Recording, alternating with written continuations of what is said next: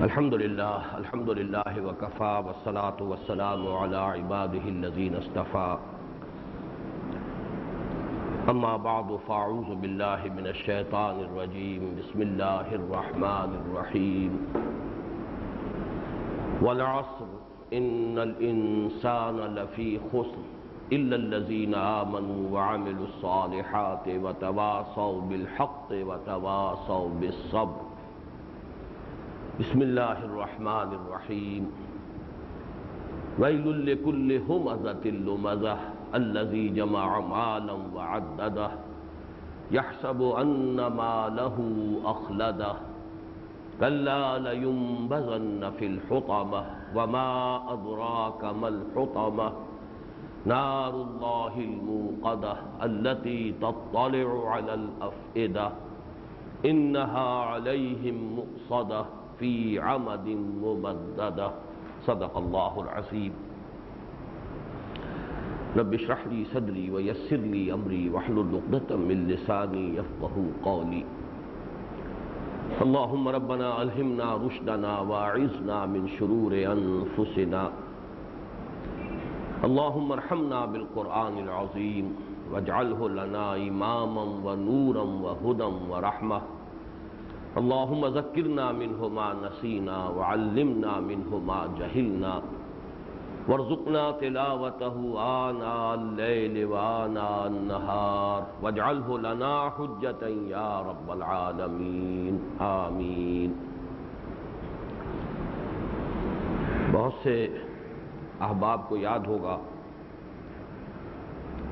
کہ ستائیس جولائی کے درس میں ارادہ یہ تھا کہ سورت العصر اور سورت الحمزہ دونوں کا مطالعہ مکمل کر لیا جائے۔ اور میں نے عرض بھی کیا تھا کہ چونکہ سورت العصر پر میں نے بے شمار مرتبہ درس دیا ہے، بہت سی کیسٹ ریکارڈنگز موجود ہیں، بہت مختصر بھی، بہت مفصل بھی۔ پھر مطالعہ قرآن حکیم کا منتخب نصاب جس کا درس میں نے بارہا مکمل کیا، وہ بھی ایک اعتبار سے صورت العصر ہی کا درس ہے۔ پھر میری دو تحریریں اس پر موجود ہیں۔ اس لیے خیال یہ تھا کہ میں اجمالاً صورت العصر کا بیان کر کے اور اصلاً ستائیس جولائی کے درس میں صورت الحمزہ کا درس لوں گا۔ لیکن یہ کہ اللہ تعالیٰ کو منظور نہ ہوا اور ہم دو پورے درس مختص کر چکے ہیں صورت العصر کے بیان کے لیے اور ابھی آج بھی مجھے چند باتیں مزید اس کے بارے میں عرض کرنی ہیں۔ لیکن آج امید ہے کہ انشاءاللہ ہم صورت العصر کا بیان مکمل کر کے پھر صورت الحمزہ کا بھی انشاءاللہ مطالعہ مکمل کر لیں گے۔ صورت العصر کے بارے میں جو چند باتیں مجھے مزید عرض کرنی ہیں، ان میں سب سے پہلی بات وہ کہ جس پر پچھلی مرتبہ کا بیان ختم ہوا تھا کہ انسان کی نجات کے جن چار لوازم کا ذکر ہوا ہے، سورہ عصر کی آخری آیت میں الذین آمنوا وعملوا الصالحات وتواصوا بالحق وتواصوا بالصبر یہ چاروں لازم و ملزوم ہیں۔ بلکہ صحیح بات یہ ہے کہ اگر ایمان آئی تو اس کے یہ سارے نتائج از خود نکلیں گے۔ جیسے کہ آم کے درخت کی گٹھلی جو ہے، آم کی گٹھلی اس میں پورا درخت موجود ہے۔ اگر گٹھلی صحیح ہے اور اسے زمین صحیح مل گئی جس میں کہ آپ نے اس گٹھلی کو دبایا ہے، تو اس سے وہ دو پتے نکلیں گے، پھر اس کے بعد وہی بڑھ کر ایک تناور درخت بنے گا، اسی میں پھر آم کا جو پھل ہے وہ لگے گا۔ تو ہم کہہ سکتے ہیں کہ اس گٹھلی میں پورا درخت موجود ہے۔ اسی طرح محض ایمان میں بھی یہ سب کچھ موجود ہے۔ یہ ایمان ہی کے مزمرات ہیں کہ جن کو کھول دیا گیا۔ ہے عام طور پر صرف ایک لفظ کے حوالے سے کھولا جاتا ہے عمل صالح۔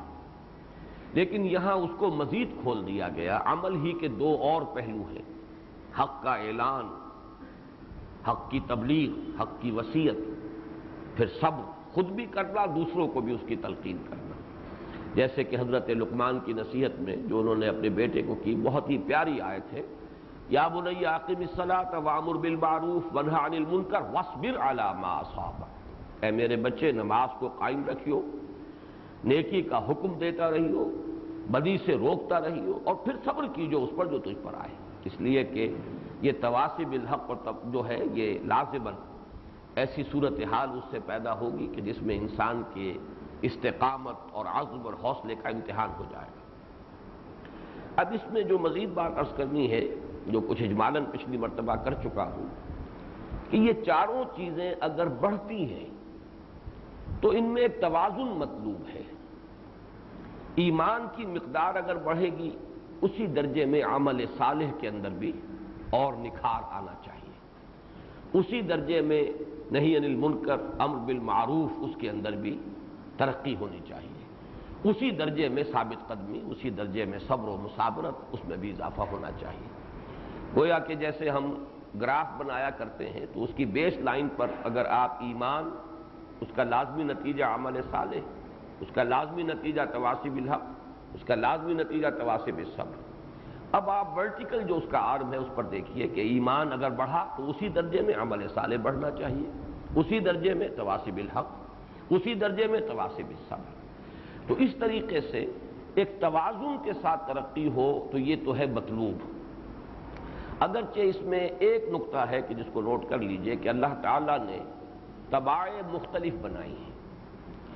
جو استاد تباہ کا فرق ہے، مزاجوں کا فرق ہے، اس کا تو کسی حد تک لحاظ رکھنا پڑے گا۔ بعض لوگ ہوتے ہیں کہ جن میں غور و فکر کا مادہ زیادہ ہوتا ہے۔ دروں بی لوگ، انٹروورٹس لوگ، وہ اپنے من میں ڈوب کر پا جا سراغ زندگی، غور و فکر کا مادہ۔ ان کا زیادہ رجحان ہوگا معرفت کی طرف، علم کی طرف، اور یقیناً ایمان میں ان کی ترقی زیادہ ہوگی۔ اور اتنا زیادہ معاملہ شاید عمل میں نظر نہ آئے۔ ہوگا، عمل صالح بھی ہوگا تواسب الحق بھی ہوگا تواسب صبر بھی ہوگا، لیکن قدر کمی کے ساتھ، اس لیے کہ ان کے مزاج کی افتادی ہے۔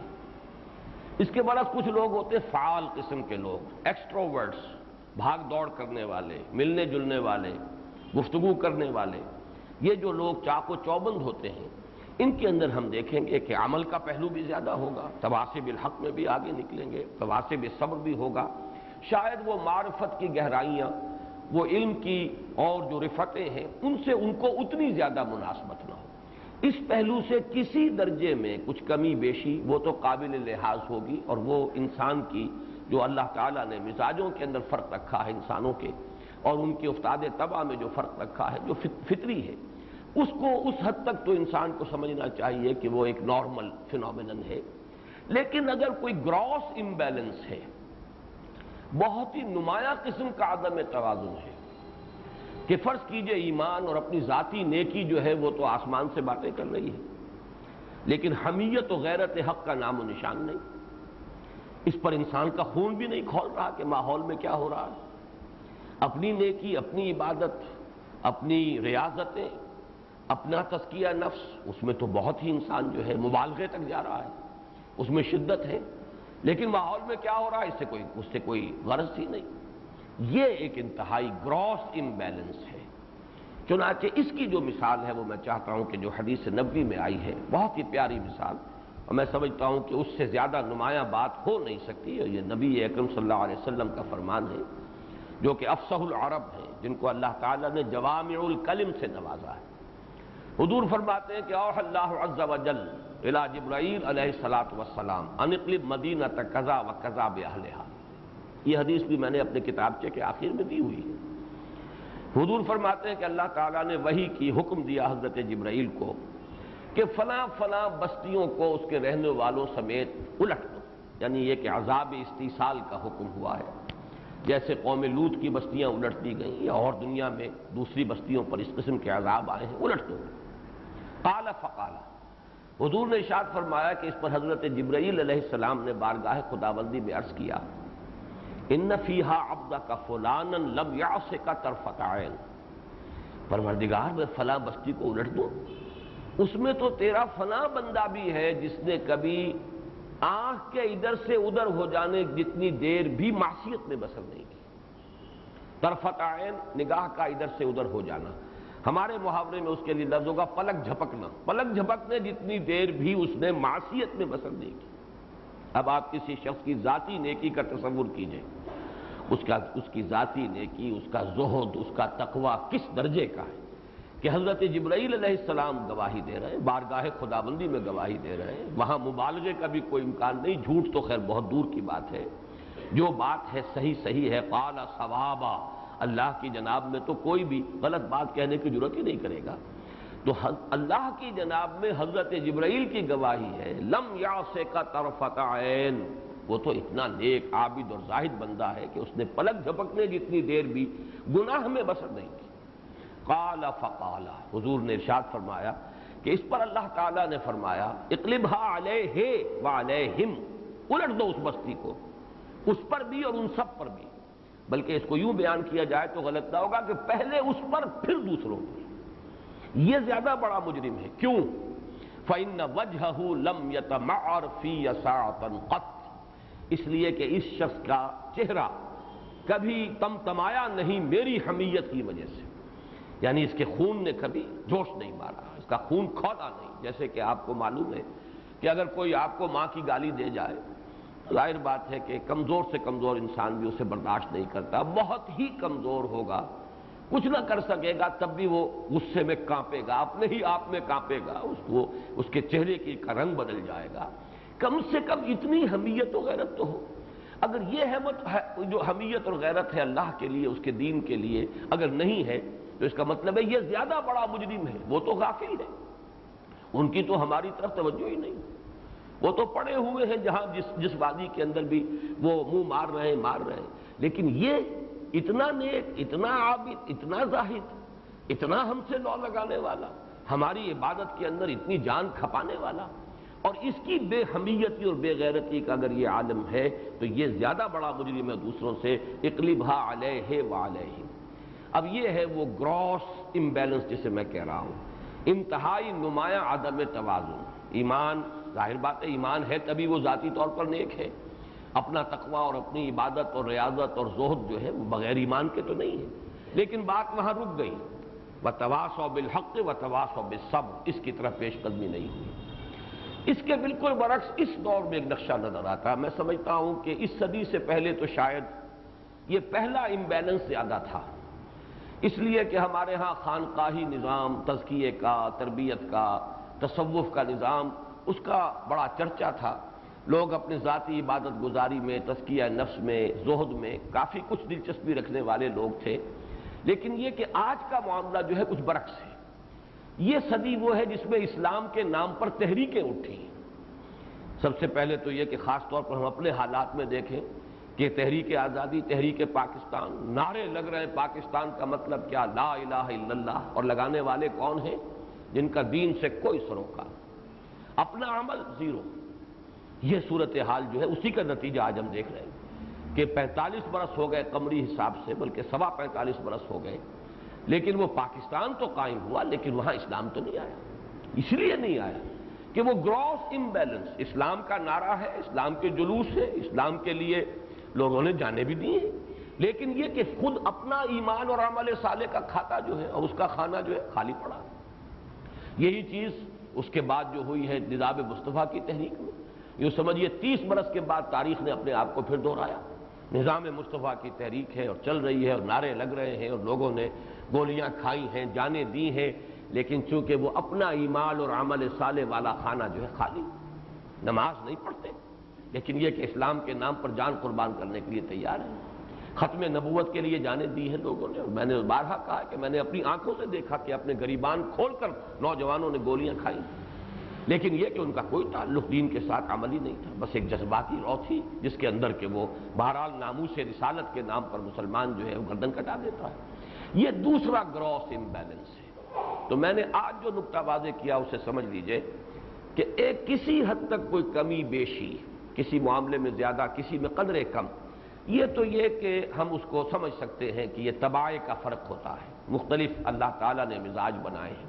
لیکن اس طرح کا عدم توازن، اتنا گراس امبیلنس اگر ہے، تو ہم اپنی میڈیکل ٹرمینالوجی میں کہیں گے کہ یہ پیتھولوجی ہے، یہ پھر مرض کی علامت ہے۔ کہیں نہ کہیں کوئی گڑبڑ ہے۔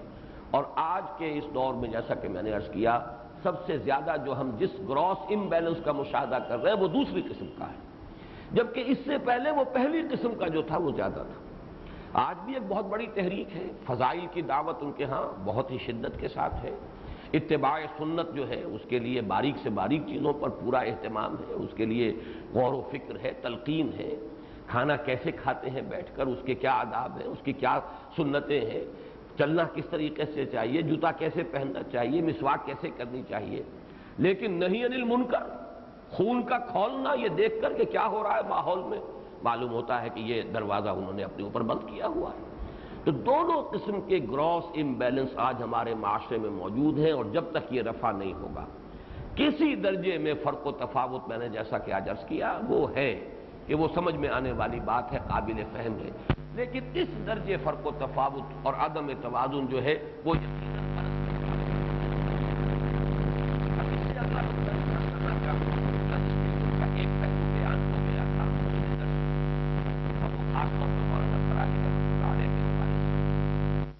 وہ یہ کہ تواسب الحق اور تواسب صبر کی بلند ترین منزل کیا ہے؟ قیام خلاف، نظام خلافت. اسی کو آج ہم کہتے ہیں کہ یہ غلبہ دین حق، اسلامی ریاست کا قیام، دین کا غلبہ، تکبیر رب، کہ وہ نظام قائم ہو جائے کہ جس میں اللہ کی حاکمیت مسلم ہو، شریعت کی بالا دستی ہر شے کے اوپر وہ مانی گئی ہو اور یہ کہ اس میں اللہ کا دین اپنی تمام تفاصیل کے ساتھ، اصول اور فروع کے ساتھ نافذ کر دیا جائے۔ وہ سسٹم آف سوشل جسٹس بھی جو اللہ نے عطا فرمایا اپنے رسول کے ذریعے اور جس کا عملی نمونہ دنیا نے دیکھا خلافت راستہ میں، اور وہ قانون شریعت بھی کہ جو اللہ نے عطا فرمایا، جس کے لیے بنیادی جو سورسز ہیں وہ کتاب و سنت ہے اس کے بعد اجماع ہے، قیاس ہے۔ یہ جو معاملہ ہے، یہ تواسب الحق اور تواسب صبر کی آخری منزل ہے، بلند ترین منزل ہے۔ اور اس کی صحیح نشاندہی کی ہے مولانا فراہی نے۔ حالانکہ بات بڑی دور کی لگتی ہے کہ سورت العصر کی تفسیر میں وہ باقاعدہ ایک فصل کا عنوان بناتے ہیں کہ اس سورہ مبارکہ سے ثابت ہوتا ہے کہ خلافت کا نظام قائم کرنا مسلمانوں پر واجب ہے۔ اور اس کو اس حد تک آگے لے گئے ہیں کہ چونکہ اس کے لیے اطاعت امیر ضروری ہے، لہذا اطاعت امیر کا نظام قائم کرنا بھی ضروری ہے۔ یہ بہت صحیح بات ہے جو انہوں نے کہی ہے۔ لیکن اس کے ساتھ ہی میں چاہتا ہوں کہ دوسری طرف بھی آپ دیکھ لیں کہ وہ جو ایمان ہے، اس کی بلند ترین منزل کیا ہے؟ اس کو ایک تو ہم اس سے پہلے پڑھ چکے ہیں، جو حدیث جبرائیل کے حوالے سے متعدد مرتبہ اس کا حوالہ آیا ہے۔ ایمان کی وہ شدت، وہ بلندی، جیسا کہ احسان کی وضاحت کرتے ہوئے حضور نے فرمایا انتابد اللہ کا ان کا تراہ ہو اس درجے ایمان اور یقین کی کیفیت ہو جائے کہ گویا کہ انسان اللہ کو اپنی آنکھوں سے دیکھ رہا ہے۔ جو سورہ تقاصر جو سورت العصر سے پہلے ہے جس سے حق الیقین کے حوالے سے میں نے بیان کیا، وہاں عین الیقین ہے۔ علم الیقین، عین الیقین۔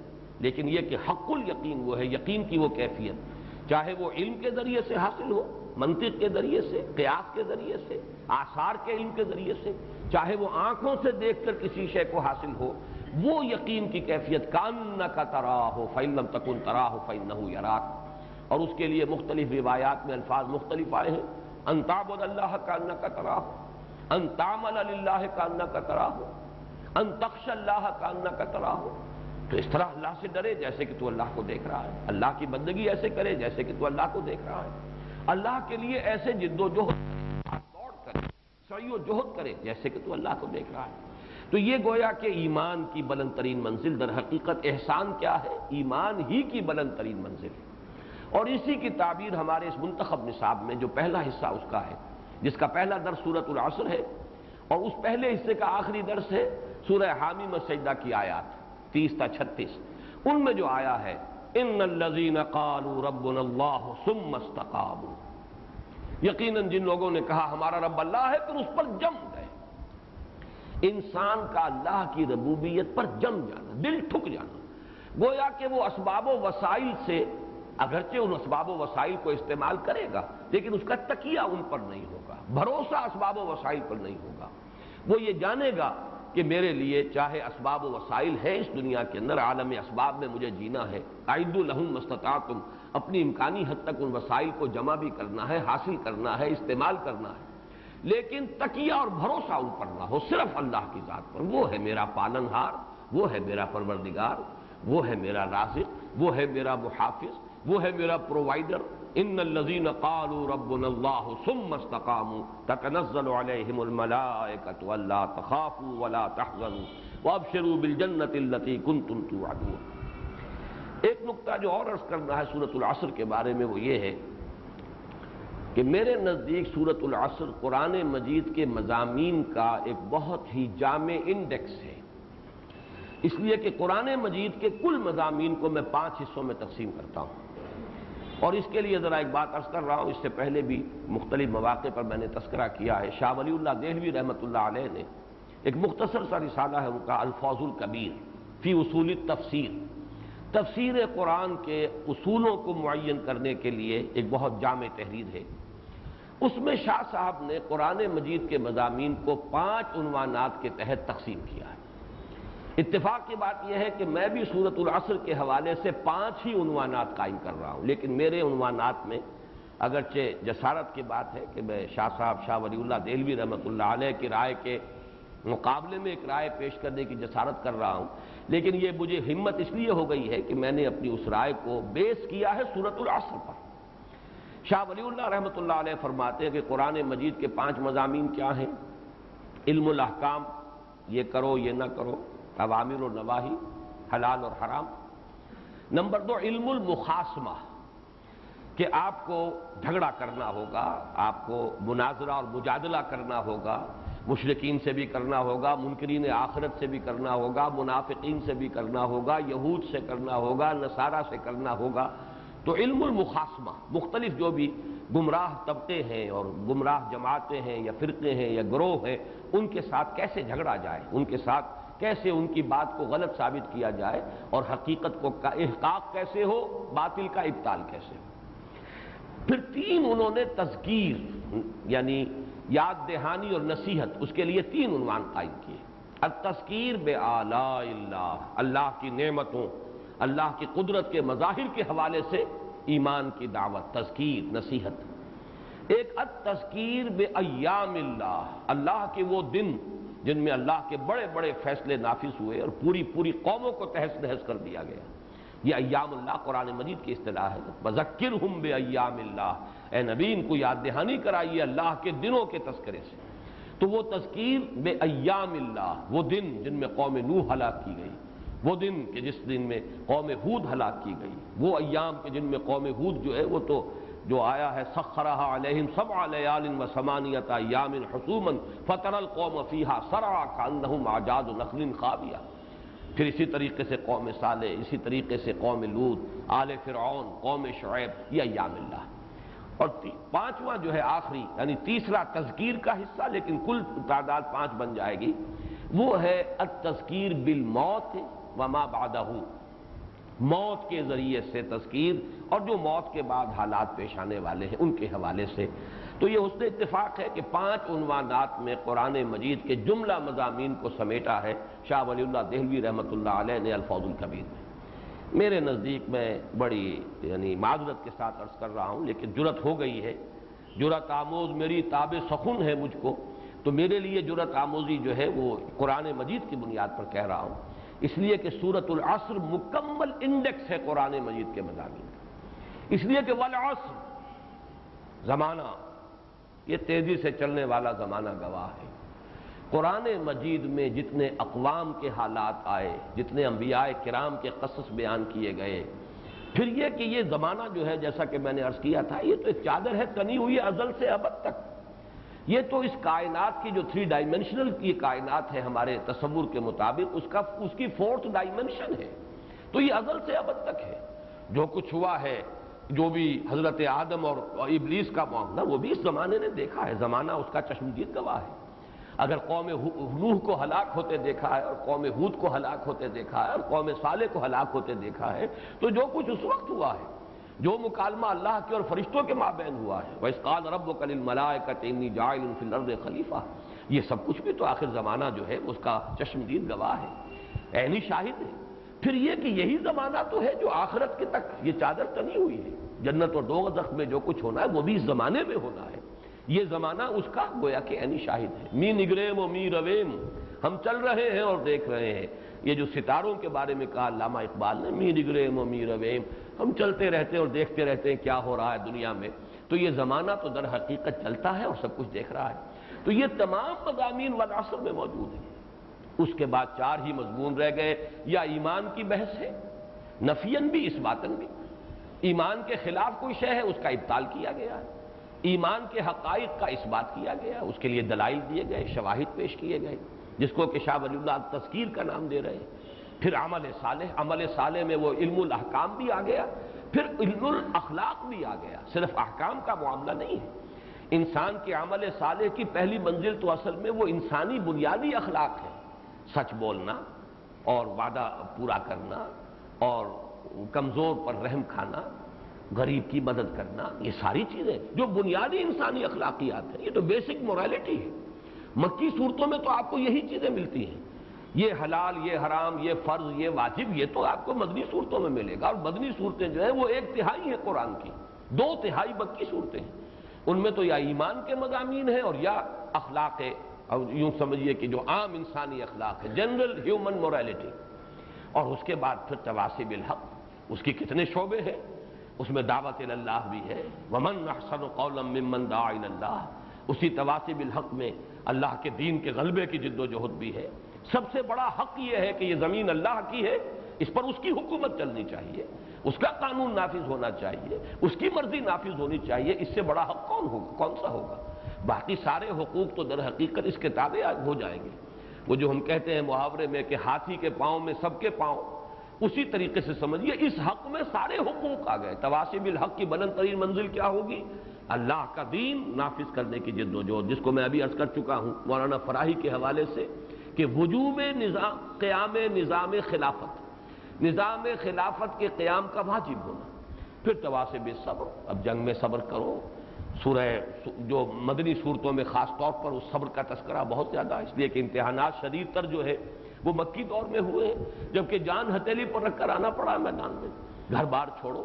تو گویا کہ قرآن مجید کے جملہ مضامین کو اگر آپ ایک اس کا انڈیکس بنانا چاہیں تو صورت العصر ان کا جامع ترین انڈیکس ہے۔ تمام تاریخی واقعات، ازل اور ابد کے احوال، یہ والعصر۔ پھر ایمان، عمل صالح۔ عمل صالح میں حقوق العباد بھی ہے، حقوق اللہ بھی ہے۔ بنیادی اخلاقیات بھی ہیں، شریعت کے احکام بھی ہیں عوامر بھی ہیں نواحی بھی ہیں۔ تواسب الحق میں، چھوٹی سی چھوٹی بات، چھوٹا سا چھوٹا حق۔ اس کا بھی اعلان اور اعتراف اور بڑے سے بڑا حق، اس کا بھی اعلان اور اس کے لیے جان ہتیلی پر رکھ کر میدان میں آ جانا۔ اور تواسب صبر، یہی پانچ مضامین ہیں در حقیقت قرآن حکیم کے۔ اسی لیے میں نے عرض کیا تھا کہ یہ سورہ مبارکہ آم کی گٹھلی کے مانند ہے، جس میں پورا آم کا درخت موجود ہے۔ یہی وجہ ہے کہ میں واقع پوری طرح قائل ہوں امام شافعی رحمۃ اللہ علیہ کے ان دونوں اقوال کا، جنہیں میں نے کوٹ کیا ہے اپنے اس کتابچے میں بھی۔ اور میں چاہتا ہوں کہ ہمارے ساتھیوں کو یہ عبارتیں حفظ ہو جائیں لولم ينزل من القرآن سواہا لکفت الناس۔ اگر قرآن میں سوائے سے ایک صورت کے اور کچھ نازل نہ ہوتا تو یہ لوگوں کے لیے کافی تھی۔ لو تدبر الناس هذه صورت لوسعتهم اگر لوگ صرف اس صورت پر تدبر کریں تو یہ ان کے لیے کافی ہو جائے گی۔ کیسے کافی ہو جائے گی اگر یہ تمام قرآن کے مضامین کا احاطہ نہ کر رہی یہ تو در حقیقت سورہ ہود کی جو ابتدائی آیات ہیں ان میں جو بیان کیا گیا، کتاب احکمت آیات ثم فصلت من لدن حکیم خبیر۔ یہ وہ کتاب ہے جس کی آیات پہلے محکم کی گئی پختہ کی گئی پھر ان کی تفصیل کی گئی اس ہستی کی طرف سے کہ جو خالیم ہے اور خبیر ہے۔ معلوم یہ ہوا کہ یہ صورت العصر ہی کی پوری تفصیل ہے قرآن حکیم۔ اور ہم نے ان دونوں کے مابین اپنی اس قرآنی دعوت کے لیے ایک درمیانی صورت اختیار کی ہے، منتخب نصاب۔ منتخب نصاب کیا ہے؟ پہلے حصے میں صورت العصر کے ساتھ تین اسباق اور جو جامع ہیں۔ آیا بر ہے، سورہ لقمان کا دوسرا رکوع ہے، سورہ حمی مسجدہ کی آیات ہیں جن کا بھی میں نے حوالہ دیا۔ دوسرے حصے میں ایمان کے مباحث، تیسرے حصے میں عمل صالح کے مباحث، انفرادی سے لے کر اجتماعی، ملی زندگی، سیاسی زندگی تک، معاشرتی زندگی، انفرادی زندگی، انفرادی اخلاق، معاشرتی تعلیمات، یہ سب کی سب اور پھر ملی سطح پر۔ پھر تواسب الحق ہے۔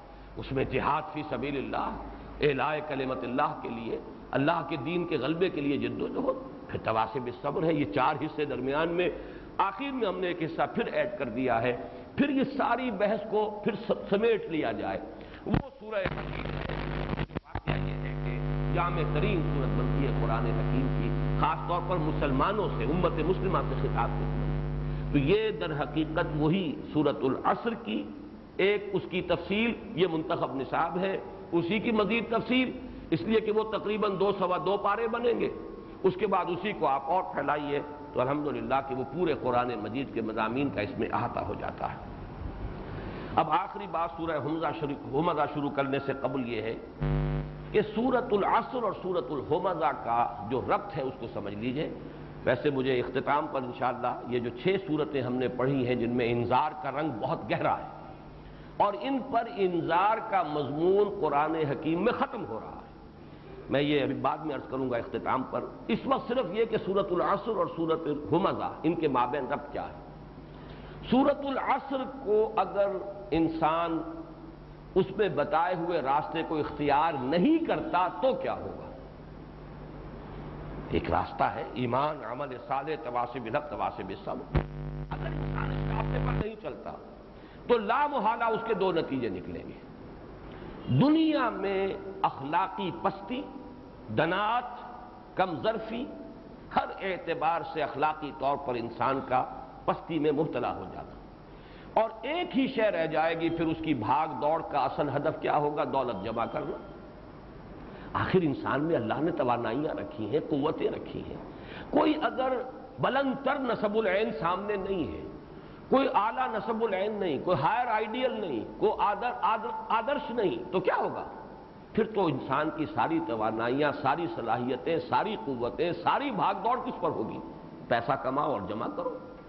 یہ ہے نتیجہ جو انسان کا اس دنیا میں نکلے گا۔ اگر اس راستے کو اختیار نہیں کر رہا الزین آمن عامل الصالحات و تواس و بالحق و تواس و ذہین انسان ہے، اس کی ذہانت صرف ہوگی۔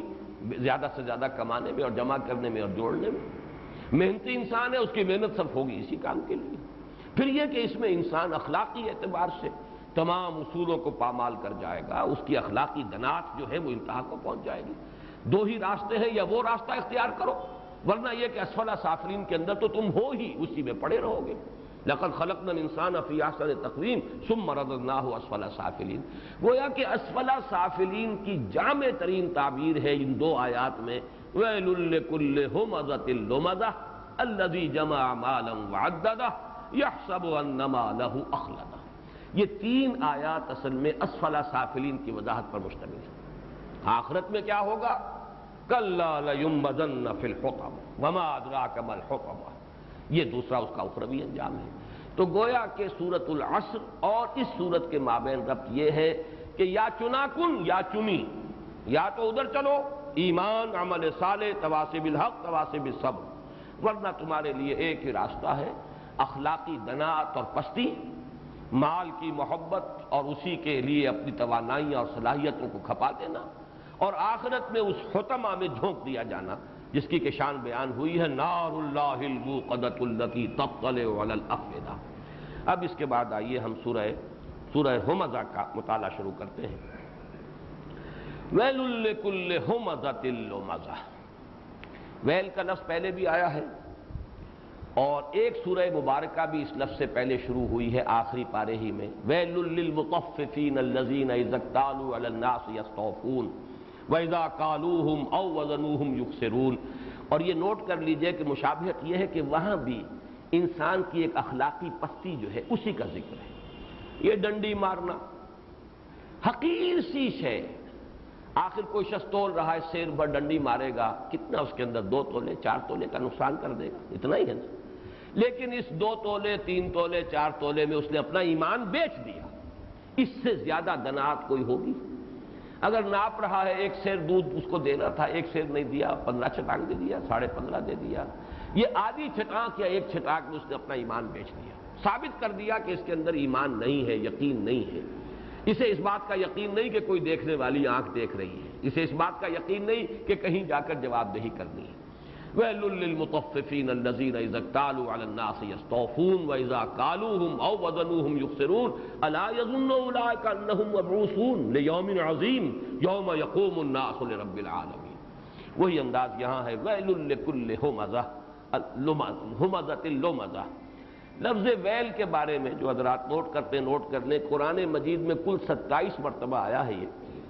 جن میں سے دس مرتبہ ترجیحی آیت جو ہے سورہ مرسلات کی وَيْلٌ يَوْمَئِذٍ لِّلْمُكَذِّبِينَ وَيْلٌ يَوْمَئِذٍ لِّلْمُكَذِّبِينَ دس مرتبہ وہاں آیا ہے۔ اس لفظ کی جو ہے، جو لغوی بحث یہ ہے کہ وے کا کلمہ ہے عربی زبان میں تعصف کے لیے، حسرت کے لیے۔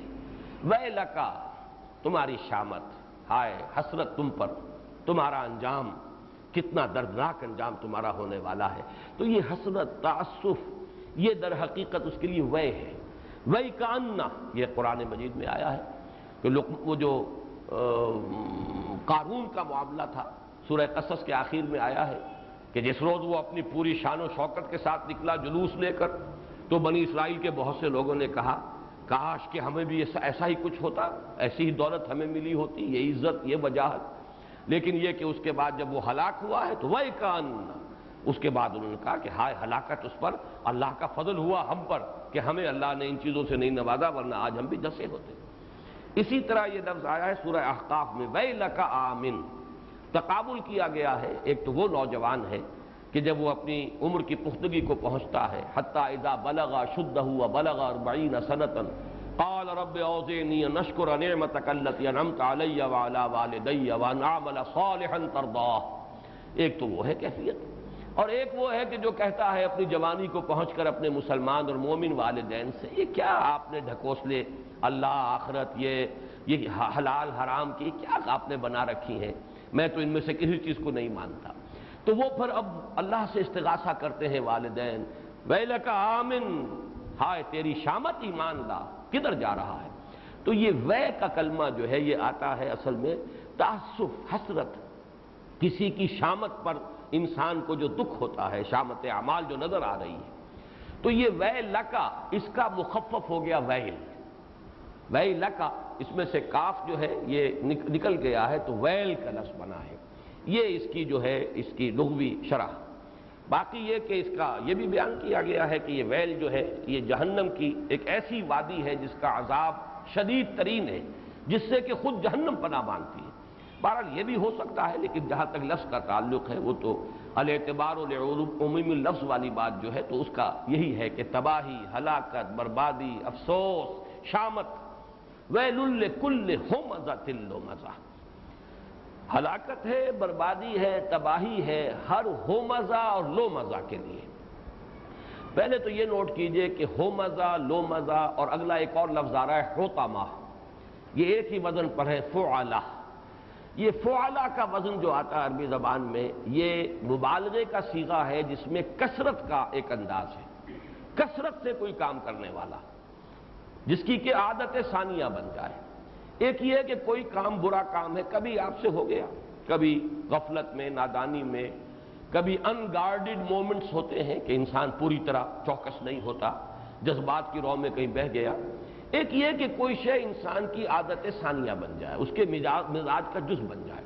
یہی انداز ہے اصل میں اس حدیث میں بھی کہ جس میں حضور صلی اللہ علیہ وسلم نے منافق کی چار نشانیاں بیان کی ہیں۔ یا تین نشانیاں ایک حدیث میں تین آئی ہیں ایک میں چار ہیں۔ لیکن اس میں بھی یہ نہیں ہے کہ بس جس کسی نے جھوٹ بولا وہ منافق ہو گیا، بلکہ یہ کہ جب بولے جھوٹ بولے۔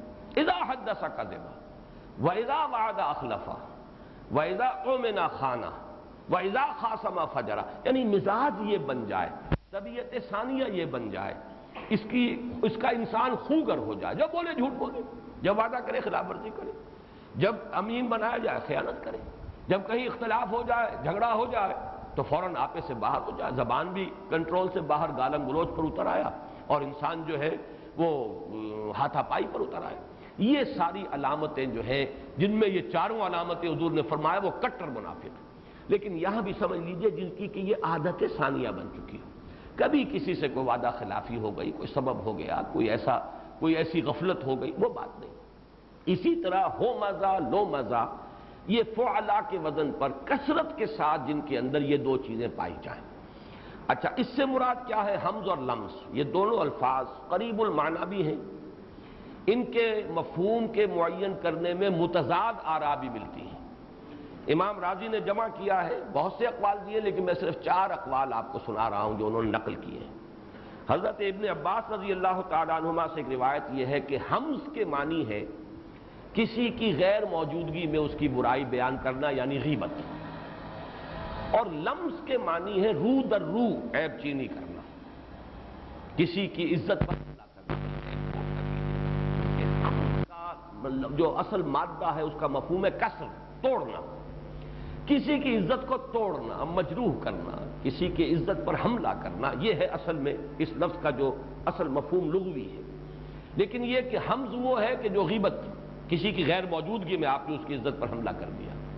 اور لفظ یہ کہ روح در روح، آنکھوں میں آنکھیں ڈال کر آپ نے اس کی کوئی عیب چینی کی ہے یا کوئی حرف گیری کی ہے یا اس کی کہیں جو ہے کسی طرح سے ایسی بات کا کہنا یہ ہے کہ ہم کہتے ہیں ہاتھ سے اشارہ کر کے اور کسی جبکہ لفظ ہے زبان سے علانیہ طور پر کسی کی برائی بیان ابو العالیہ کا قول نقل کیا امام راضی نے کہ ہم ہے روح در روح، اب یہ برق ہے۔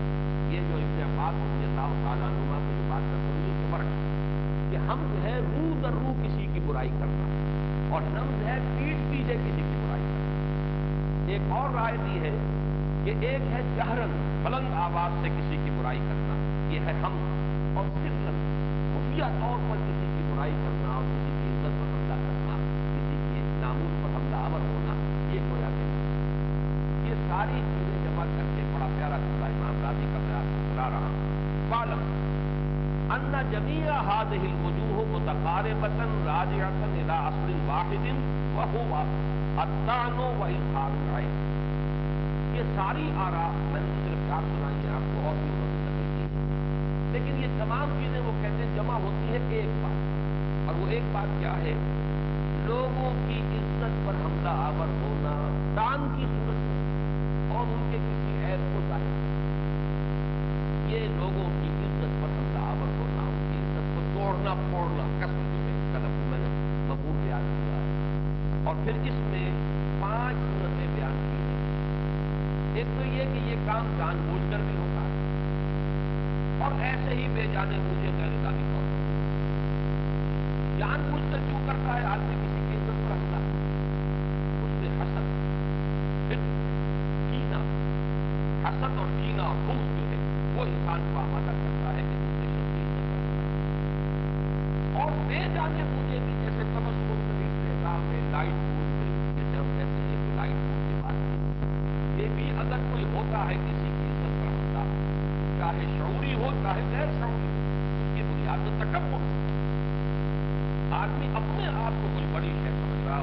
رہا کسی کے عیب کس طریقے سے نمایاں کرتا ہے۔ اپنے آپ کو بہت بلند اور بڑا متقی سمجھتا ہے، تبھی کسی کا اگر کوئی اس قسم کا معاملہ ہو گیا ہے کسی اور کسی سے جو تقوا کے منافی ہے، تو اس کا ڈھنڈورا پیٹے گا۔ چاہے وہ اس کو رو در رو کر رہا ہو اور چاہے وہ اس کی جو عدم موجودگی میں کر رہا ہو۔ لیکن یہ در حقیقت اگر غیر ارادی طور پر بھی ہو رہا ہے، تبصر و استحضاء کی شکل میں، تو تکبر موجود ہے اس کے پیچھے۔ نمبر دو، یہ حاضر کے لیے بھی ہو سکتا ہے، غائب کے لیے بھی ہو سکتا ہے۔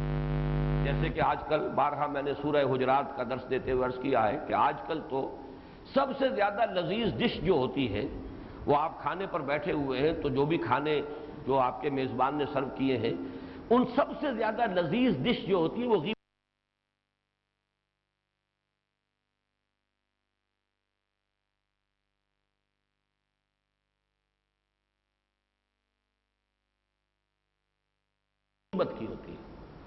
جو موجود نہیں ہے، اس کی برائیاں کر رہے ہیں، بس اس میں لذت لے رہے ہیں۔ لذت نفس ہے حض نفس ہے۔